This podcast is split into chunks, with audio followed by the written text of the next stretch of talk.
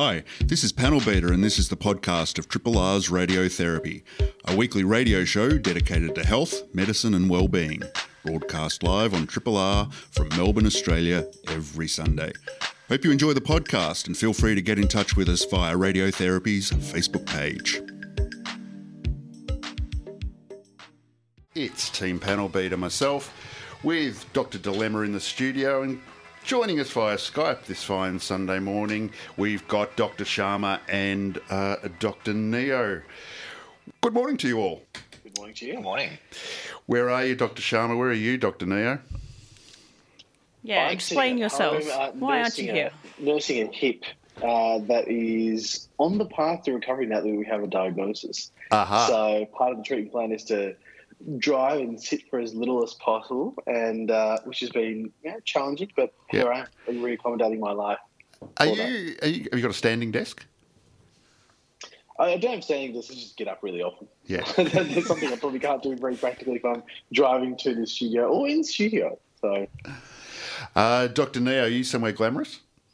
I am. I'm, I'm actually down at the beach uh, with um, some loved ones and perhaps the rest of Melbourne. Um, Uh, I don't think I've ever seen it this busy. It seems like everyone is just taking the opportunity to enjoy the the late September uh, global warming burst of sun. oh, God. Um, and it's been glorious. It's been beautiful. By all reports, by this, you know, by the end of summer, whenever that eventuates, um, we'll be exhausted by the heat, by all the forecasts. Absolutely. Yeah. Yeah, it's going to be it's going to be horrific. Brace That's all right. ourselves. We'll enjoy it. We'll enjoy it while we can. Yep, yep, exactly. Uh, Dr. Dilemma, lovely to see you in the studio. Lovely to be in the studio. Yeah. Um, I'm impressed all four of us made it at 10 a.m. It I was worried there for a moment. dear listener, it was uh, a little bit uh, touch and go there just before we got underway, but we're all here. Um, I'm hoping you're all well and good. You um, uh, get caught up in the. Um, I gather there was a sports ball event yesterday. Oh, I heard about that. I wouldn't have known I was in the four walls of the hospital yesterday, but no, I did. Um, um, I'm not a footy person, but did celebrate the, you know, Melbourne. It was a great vibe in Melbourne yesterday. Yeah, it was Lots of. Collingwood um, friends and family supporters. So, yeah, it was. yeah. And a great day for it as well, and a great game, you know, neck and neck till, Right, till the right last to the minute. end. Are you a footy person? I I am unless Collingwood's involved. Oh, okay. Oh, well, sorry to hear that then. I think we just lost a lot of listeners, perhaps. There, I didn't mean that. Dr. Sharma, did you get caught up in it? Uh, a little bit in a couple of ways. So we were broadcasting for ABC earlier in the day, so we went down to the G, and gosh, just a lovely, lovely atmosphere. Yeah. I'm going to tell you this though, as a non-football follower, non-fan, one of the best ways you can experience um, uh, the grand final is just on social media, on Twitter.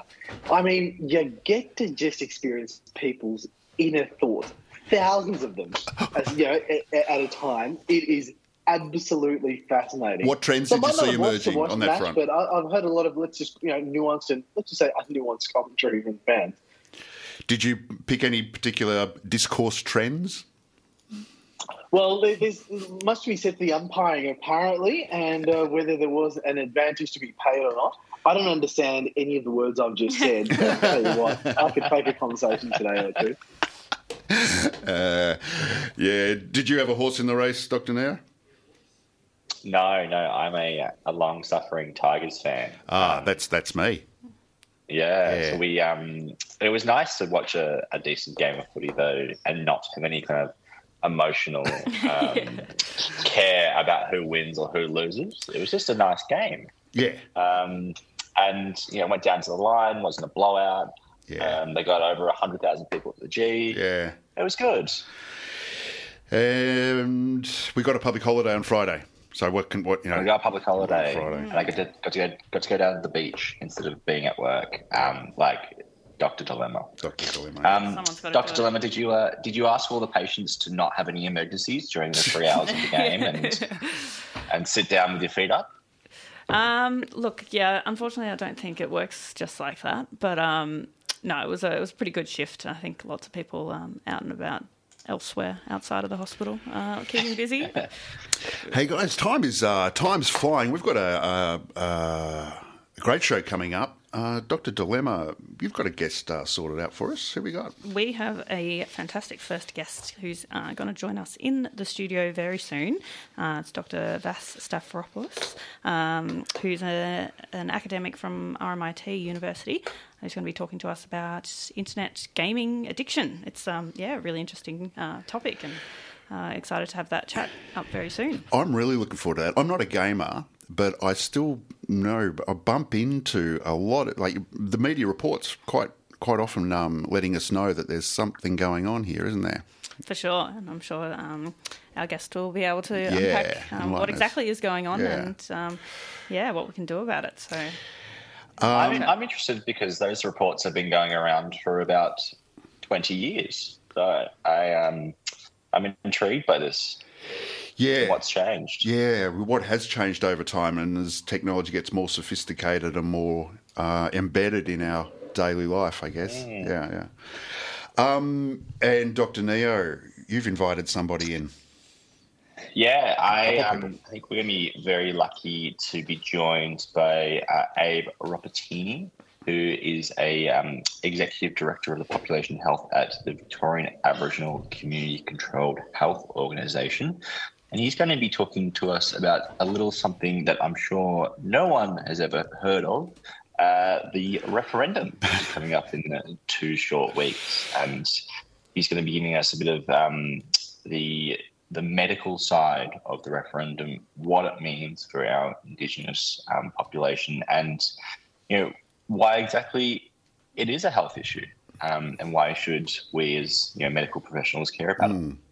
It's well documented that the health span and lifespan of Indigenous Australians falls well behind the rest of uh, Australia's population. So, really keen to understand uh, how the dots can be joined between something like uh, constitutional change and the voice to Parliament uh, can make a difference to um, to health uh, outcomes for for Indigenous Australians. Lots to talk about there. This is a podcast from Triple R, an independent media organisation in Melbourne, Australia. To find out more about Triple R or to explore many more shows, podcasts, articles, videos, and interviews, head to the Triple R website at rrr.org.au. We are very, very privileged to have in the studio this morning Dr. Vas Stavropoulos, who is an academic and a clinical psychologist from RMIT University, whose area of research interest is in cyber psychology and um, internet gaming, and he's particularly interested in the opportunities that gaming provides to be really harnessed as a power for. For um, for good, um, so welcome and thank you for coming into the studio this morning, Vas. Thank you so much for inviting me, Dr. Dilemma. and um, yeah, good morning, everyone. Dr. Neo and Dr. Sharma. Very nice meeting you. So uh, it's particularly timely that um, Vas is joining us in the studio today, given we're now on day two of Melbourne's International Games Week, which kicked off yesterday and will run through till next weekend, um, October 8th. So, Vas, first of all, can you tell us uh, just a little bit about yourself and your career journey and how you um, came to be in the area of research that you're working in these days? Excellent. I think it's a it's a great question to start. Um, so obviously, as many academics, I'm motivated by my own you know drives. I'm a gamer myself, uh, which means I love games. Um, and at some point, being a clinical psych, I engaged with disordered gamers and how to help them. And on that path, I realized that the same things that um, may make um, games absorbing in a disordered manner can also be used as opportunities for mental health.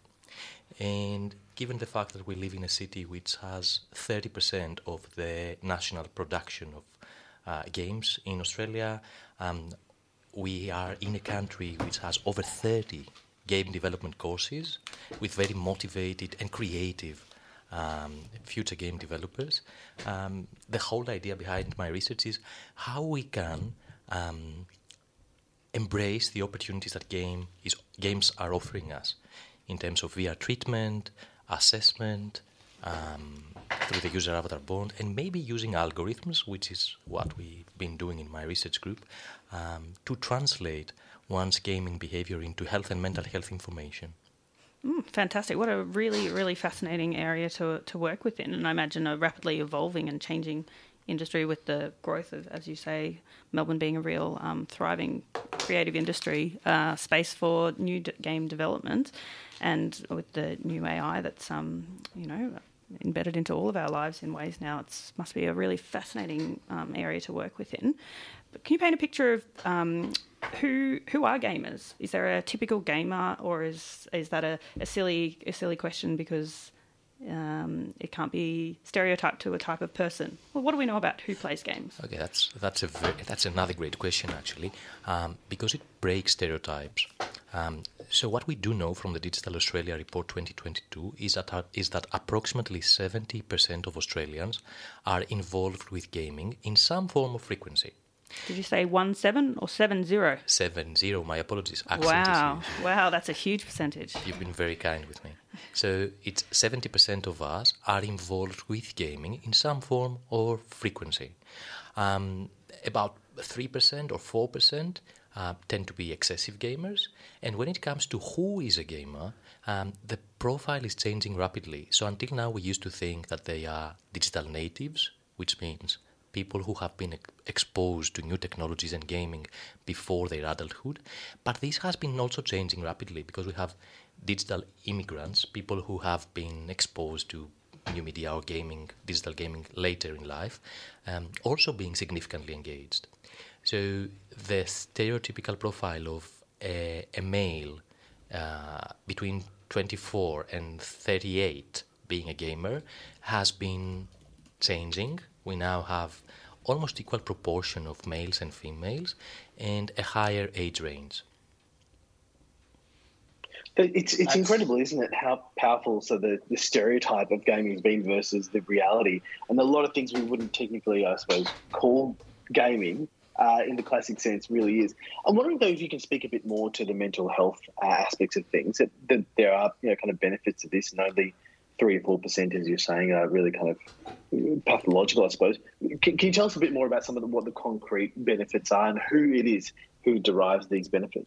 Okay, that's that's a very good point actually because it, it changes the perspective that people have uh, mainstream the mainstream perspective that people have around gaming so we have what we call serious games or games for health um, which are games developed uh, either for mental health or health uh, assessment or intervention.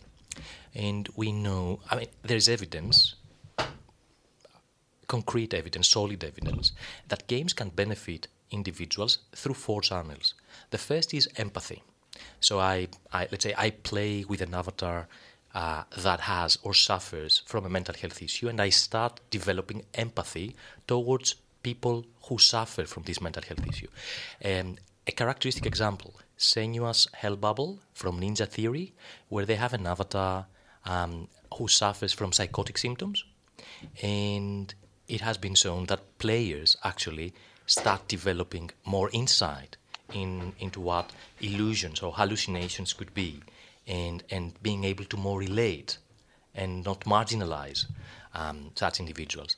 Then we have another game. I'm just thinking of brainstorming of games um, developed in Singapore by Nanyang University, where they had Indian Singaporeans playing with uh, avatars who had Chinese uh, appearance and accent, and the assessment, the, the, evidence suggested that their their discrimination patterns uh, reduced, and they, you know, it's like empathizing more. So that's one channel. The second has to do with what we call um, Proteus effect. So what is Proteus effect? if I play uh, a game that involves an avatar, which means a figure of representation of myself, the way I customize it in the world of the game, it has been shown that when the avatar has pro-social fe- features, these features can affect the way I think, the way I feel, and the way I behave towards others. It refers to a minority of gamers, but it exists, it's evidence based, and, and, and we know that we can use it for mental health purposes. Um, so let's say developing more pro-social behaviors or um, using games for behavioral activation in depression, like Depression Quest, which, which was another serious game there developed. Um, and the, the, two other channels have to do with what we call online flow, which is building up um, on game challenges related to real life health tasks, such as I play in a mixed reality game, and one of my goals in the game is to be more active in real life, and the, the, the blend the blend of the game between real and virtual uh, motivates me to actually be healthier and be better in my real life. Um, and the the fourth avenue has to do with games delivered on virtual reality platforms, where the finding is actually very very interesting. Those who are more vulnerable or sensitive don't benefit from the sense of competing with others, but when they participate in the same group, so if let's say we all suffer from depression or we all feel anxious, and all four of us are in the same group, and we have to address the same tasks, um, the ones who progress in, in the game on, or in the virtual reality platform become role models for others and, and, and, a sense of connection and what we call sense of virtual community is developing. So we have great opportunities there. And maybe the greatest in terms of assessment is translating the user avatar bond into health and mental health information, which is what my group has been doing. So what we are doing is we are assessing how people relate with their avatars in the worlds of the game, and then we use supervised algorithms to be trained on a part of the data to make predictions about another part of the data. So we now can actually predict if we know how one relates with their avatar, whether they are at risk for depression, anxiety, how they sleep, because we have been assessing them with Fitbits, actigraphy trackers, if they sleep less than four hours or more, just by knowing that. Why is that important from a mental health perspective? It's mediated assessment. People have often, or a proportion of sufferers, have issues in first identifying that they are suffering. It's this denial stage of mental health symptoms. And, and secondly, talking about it when they realize it. And when you embrace this game, op- gamified opportunities for assessment, you can actually thrive. And the reason we are pursuing this line of research in this city is because it's an amazing hub in terms of games creativity. Not only RMIT, but other universities and this city is full, is full of ideas. I'm sorry for talking too much. no, No, no, please Uh, do. no, Talk. I was just uh, noticing the um the, the the hand on the desk there was coming Yeah. through on the microphone. Um, be- be- being, the passion is coming through. Yeah, the passion. He's hitting the yeah, yeah. it's, I think it's the it's, allow me to use a, an inappropriate word. It's my wogginess because we are, we are expressive and we are the way we No, are. no, no, it's So great. like- It's great. That's really fascinating. It's the passion for the topic. We love it. Um, I I am so pleasantly surprised by this this conversation in that you know the the kind of discussion around gaming as I was growing up was oh it's harmful it fries kids' brains it's um, it's not doing anything positive um, it you know it makes violent behavior. I I guess my question is just have games actively being changed, or were they always um, always designed in a way that had these kind of positive uh, features to them that just were going under recognized previously? I'm going to be a little bit politically incorrect, eh? and this is not a research evidence uh, based answer. It's my own experience. Um, so, games have engaging or absorbing features. What we call telepresence, the sense of being there in the virtual world, being absorbed by the virtual context. What we call online flow, being absorbed or immersed but by what you do online, your game activity, and then the user avatar bond, which is how I bond with this figure and what this figure means about me, and is it my ideal self to an extent? Does it compensate for things that I don't have in real life? Does it does it allow me to express um, inappropriate behaviors, being more promiscuous or more violent or whatever?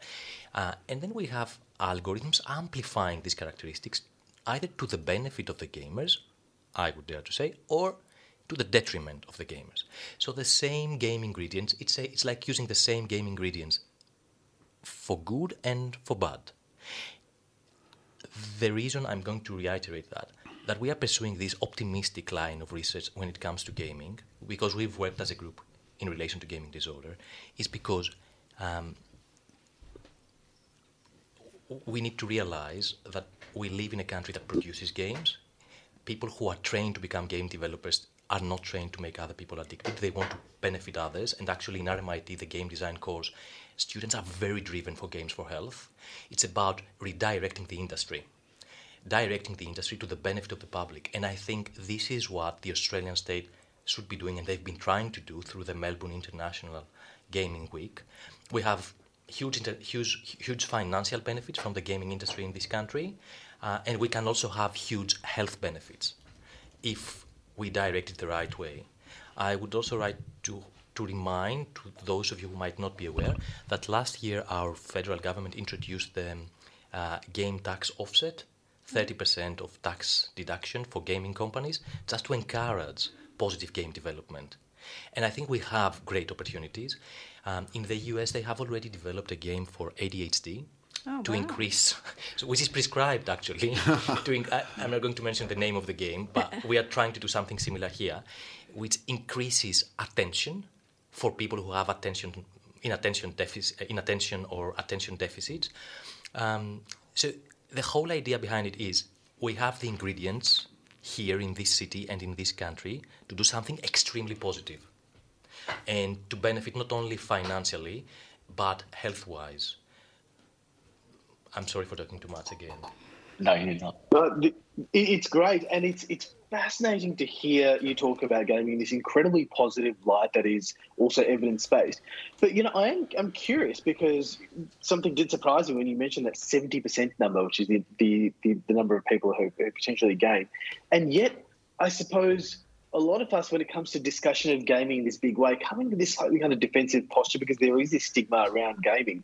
For something that 70% of people do, where is this stigma coming from? Is this just this kind of historical hangover? Are there specific parts of the population who are still not quite getting it and seeing that it can be, you know, at worst kind of neutral or just amplify what you've got, or you know, or, and best be amazing? Who, who's providing that resistance, that that stigma that we still experience?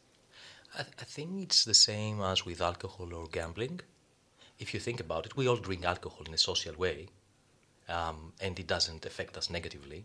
Actually, I mean, Saturday night was last night. Those of us who might have been out might have had one or two glasses, and then you know, it's a positive thing. But it's it's it's the excess that makes things negative. So when we think of alcohol, do we th- really think of it as something positive or negative? What's the first thought? I think it's it's this thing, it's this tendency that we have when it comes to negative connotations to emphasize the negative part because it's more concerning. And the same with gambling. I mean, all of us gamble a little bit, and some of us pro-socially, some of us less. It's, but the excessive part is that actually stigmatizes the activity.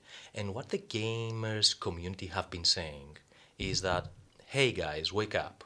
You know, it's four percent those who are suffering, but ninety-six percent are you know are getting entertainment out of it. We connect out of it. We meet um, to play games, Dungeons and Dragons.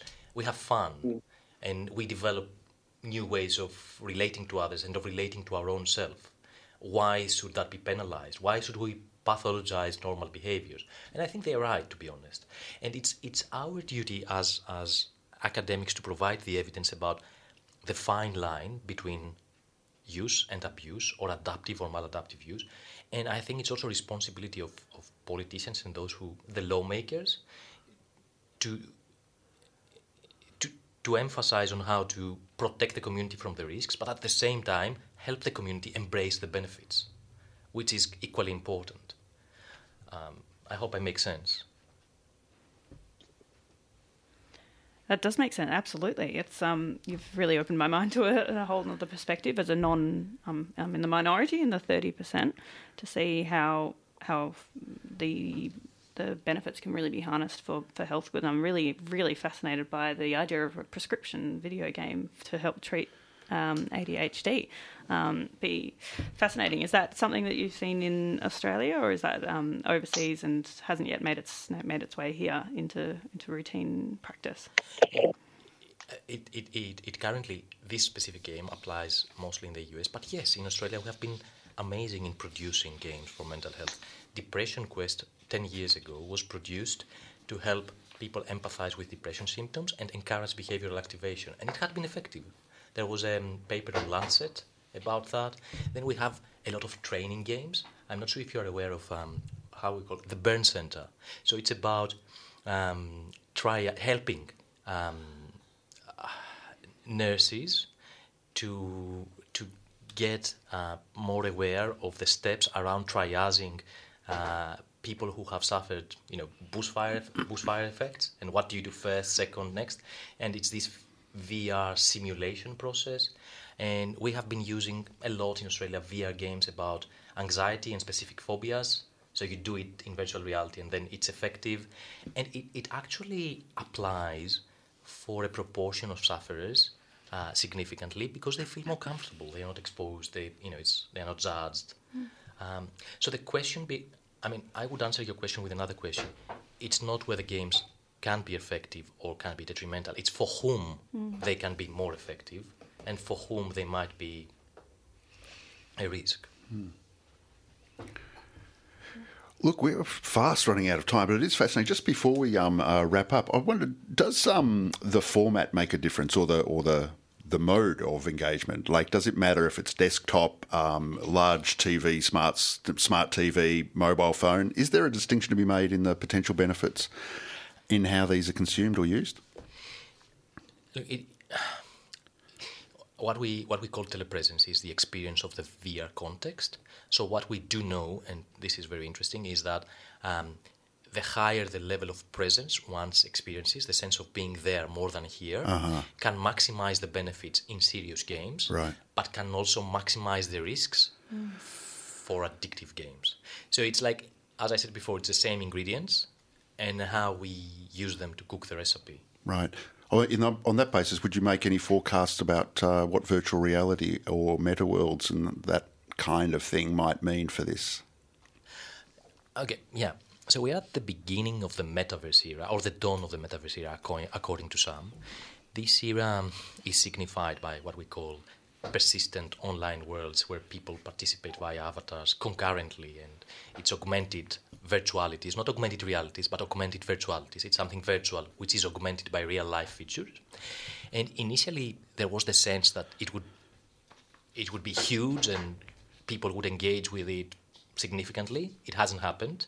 So what we do know is now that metaverse will be there and will be overly engaging for a proportion of individuals.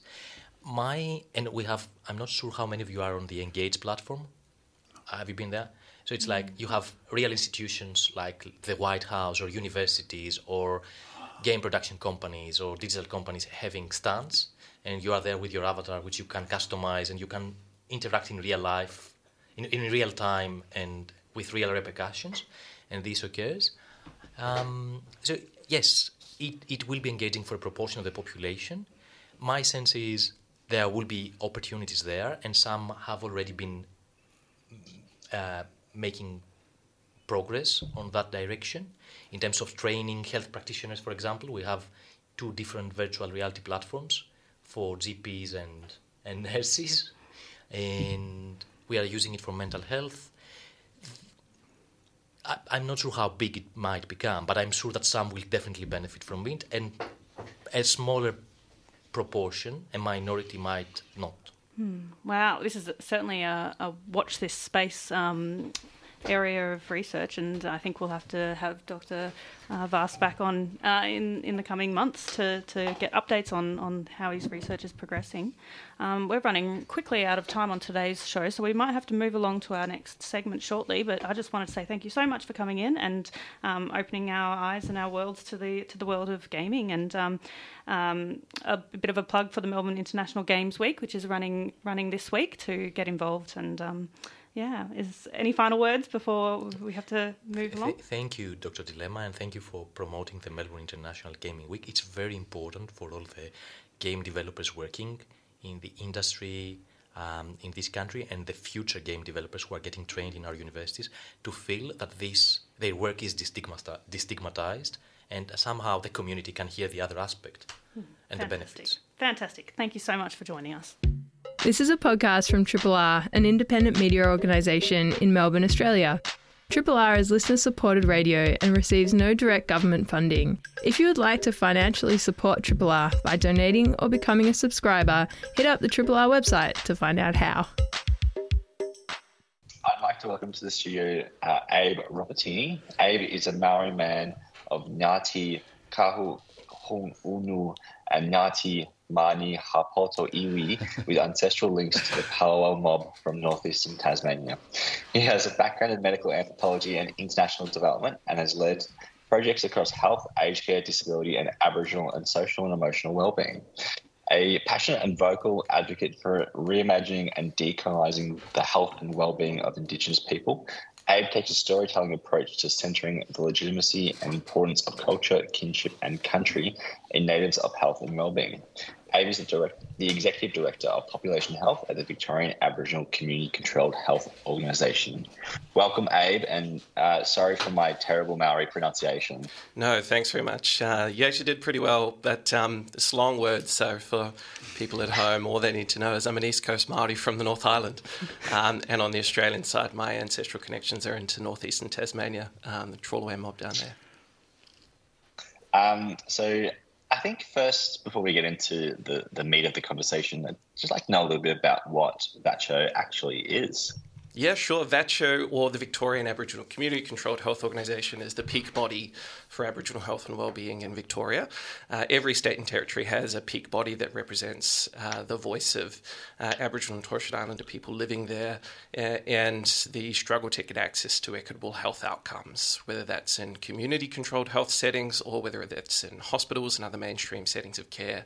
And so we are it for Victoria. We have 33 member organisations, and they're all um, you know, primary health providers, but they provide a whole range of other Uh, services for their communities as well. It's really a 50 year long um, experience of delivering services uh, for really anything that's going on in someone's life. So that could be housing, it could be that you have a family member with a disability, or you've got an elder who's getting on in life and needs a little bit of help around the home, and um, it could also be that uh, you know you're uh, battling cancer or whatever else. So um, our services across the state, and we cover the whole state. We're the largest employer collectively of Aboriginal people in Victoria. Uh, we will provide whatever services we can. Um, and at the, mel- at the moment, we're doing it on the smell of an oily rag. Um, and so we're looking for ways to really strengthen um, how we advocate and to, uh, and to have our unique models of care better understood by the people who have the power to change the way that things are funded um, so that we are more backed in by appropriate um, you know, ways of understanding what, uh, what health services and social services uh, need to receive in the way of support from government to really be a, able to deliver services from the very beginning of life all the way through to the dreaming. So, um, you know, it's it's uh, a struggle at the moment, but um, we're really hoping that uh, you know, through the current opportunity that we have with the referendum, is that we will be able to have a voice that, that will be able to articulate our position on how best to support our communities uh, directly to the people who have the power to make the changes that need to happen. What a fantastic healthcare model! I think that's just truly you've done a, such an amazing job of kind of describing what holistic healthcare is and you know the the health model that we should all really be striving for, and the one that's kind of um, not been existent in many parts of our you know the Western health system um, since its origination. Um, I guess um, speaking about the referendum now, so I guess from your point of view, what is the voice? And why why do you, does your organisation consider it such an important um, referendum? Uh, the Voice is an advisory group which will have the power to represent Aboriginal and Torres Strait Islander perspectives directly to the federal parliament and to the bureaucracy that has the power to implement decisions made by the federal parliament on the best ways to incorporate the perspectives of Aboriginal people and to ensure that the outcomes that come out of um, processes of changing the law or processes of you know improving the way that you know laws are implemented um, actually reach the ground. And uh, the Voice will bring together regional and local voices, as currently happens within the community controlled sector nationally, uh, to ensure that the best local place based initiatives that are community controlled, community led, um, and community evaluated uh, are incorporated in the way that people are thinking and, uh, and designing policies at a state and national level. Um, so it's really about saying that you know, in particular within health and well-being, um, we have politicians who are currently sitting in Canberra who are really out of touch from our communities, and it's about putting them in touch uh, by insisting that they listen to the perspectives of the people who are representative of those communities from all across the country. I well, ask a you know, seemingly obvious question: Why is that important for health? For uh, for these representatives to, to hear kind of from the community. After all, that's not necessarily the model that I, I suppose applies to, to the rest of healthcare in Australia. You know, it is kind of you know fairly kind of top down, I suppose. Why is that specifically important for healthcare? It's critical for healthcare uh, and for a couple of reasons. So, in the Aboriginal community controlled sector, we don't actually talk about health um, in the same way that mainstream organizations talk about health, which is really just ensuring that you don't have disease. Um, so, how we talk about it is insur- sure, ensuring that you don't have disease and that you have a high level of um, you know, ability to prevent disease in your own right and the right of your family, uh, but it's also about being connected to your community, being connected to your culture, uh, to your kinship, um, to places of ancestral significance, um, to the country that you may live on or the country that you can trace yourself back to, and to those forms of spirituality that you want to practice and that are important to you. So, all of those dimensions of health and well-being uh, are what we seek to practice within the Aboriginal community controlled sector because we're faced with a unique challenge, which is to restore something that was dispossessed and which was removed over the last 200 years. And that's a unique challenge. You know, mainstream Australia is not having to restore all of those things, but in Aboriginal and Torres Strait Islander communities, that's that's what we're trying to do. So we have to come up with ways of articulating how we're approaching that challenge that are unique, and we need policymakers to understand that challenge uh, as we articulated as well. It's important because part of doing that involves operating within communities that uh, have certain parameters sitting outside of them that can determine those health outcomes. So we know a lot about, and we talk a lot about the social determinants of health. But there are also the cultural determinants of health as well, and that is whether, you know, if you take an Italian community, for example, um, I mean, you're just saturated in culture, right? You, it's, a, it's a beautiful, beautiful culture. You're born into a family um, that immediately starts um, you know, just saturating you in ritual and in your nonna's cooking and in, you know, um, making sure that the tomatoes are in the ground before cup day. That is what you do. It's your pattern of life every year. And, and you have elders in your community that make sure you all get together on a Sunday um, to, you know, share lunch together, to go to church together, whatever it is. How, how you want to practice your culture actually becomes an innate part of your well-being. Um, and that's, you know, critical so there's cultural determinants as well, whether you can connect to that, and and you know Aboriginal communities have challenges and barriers with connecting to that because it was the thing that was removed. But there's also the political determinants of health, and that is whether you live in an atmosphere of safety, and that is whether it's the way that people talk about you, right, and the way that people think about you, and whether that immediately makes you feel that you want to go to work today. Or that you want to send your kids to school today without fear and without worry. And so if you are living with that fear or with that worry because you you live in an unpredictable atmosphere where you're not sure what people are going to say to you about you and what people think about you, then that can have an incredible impact on your health. So so we're talking about racism, right?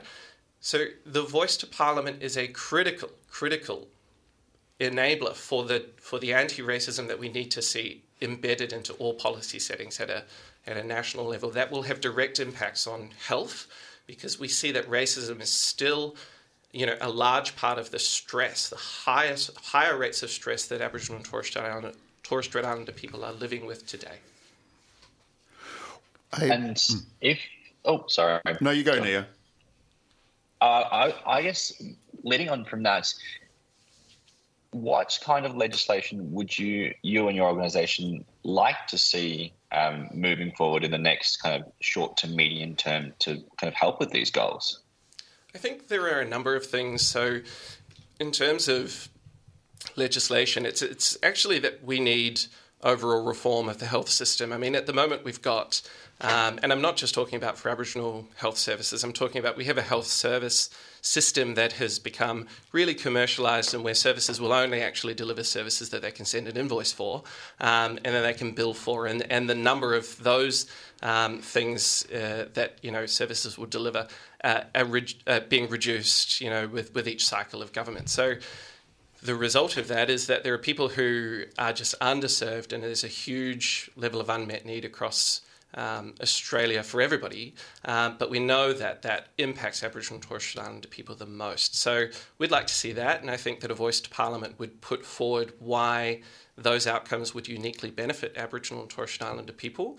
Um, but it's also important that you know those perspectives around uh, the history of colonization in this country and what that has created in terms of intergenerational trauma and the healing that is required is going to require funding that uniquely addresses those those challenges. Uh, so, you know, I think it is uh, possible to see that through legislation that is developed by listening to a voice.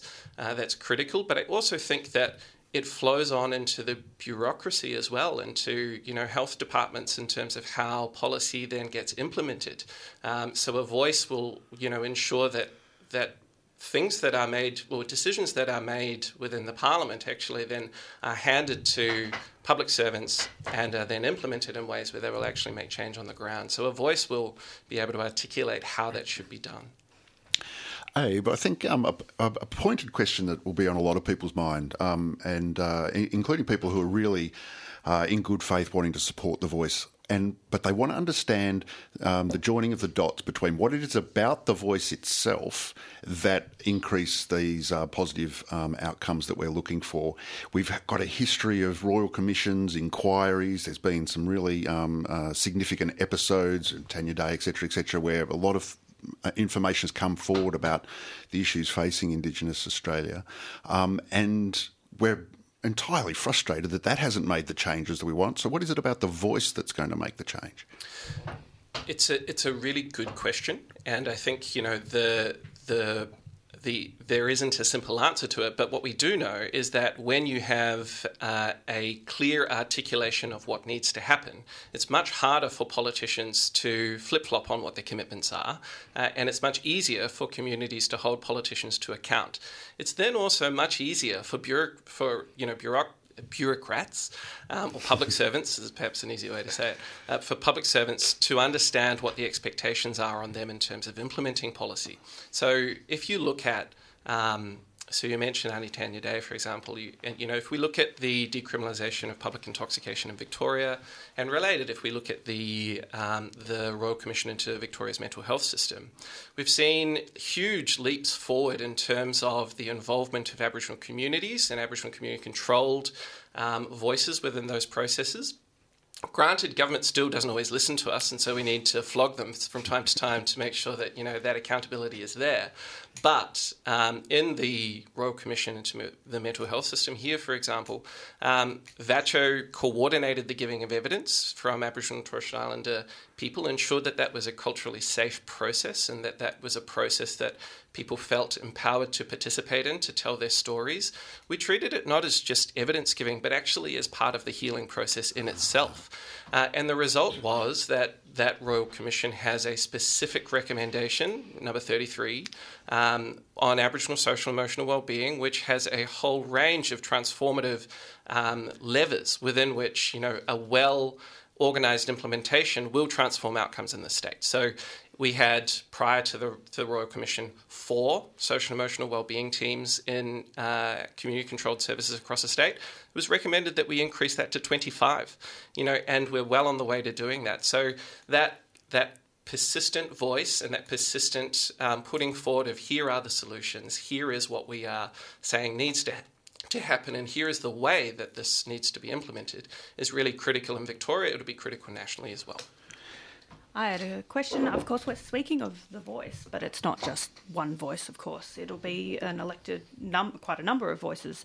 You, what's your understanding of how and who will be the voice?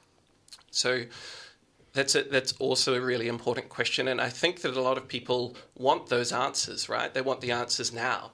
Um, there's an irony to that, which is that we can't predetermine what this looks like Okay, so there needs to be a process where the community comes together and, and internally says, what do we want this to look like?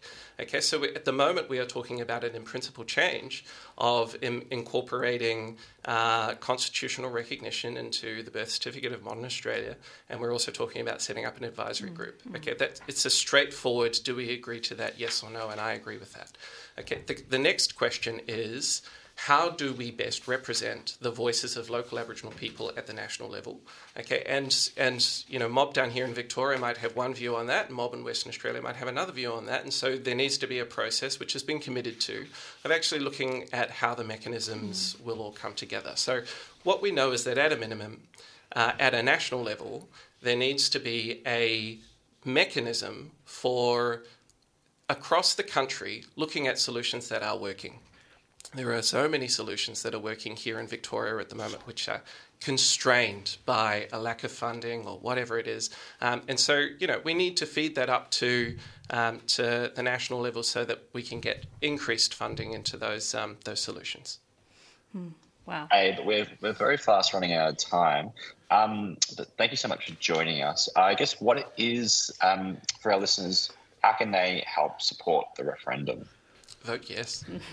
tell your friends, tell your families Very, to vote yes. It's really simple. It's simple. Very simple. Yeah. simple, easy, vote yes. Thank you so much for joining us, uh, Abe Ropitini from VACCHO.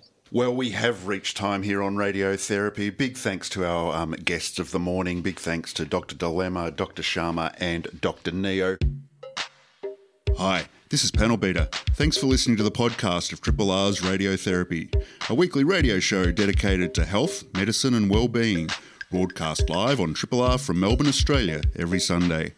Hope you enjoyed the podcast. Feel free to get in touch with us via Radiotherapy's Facebook page.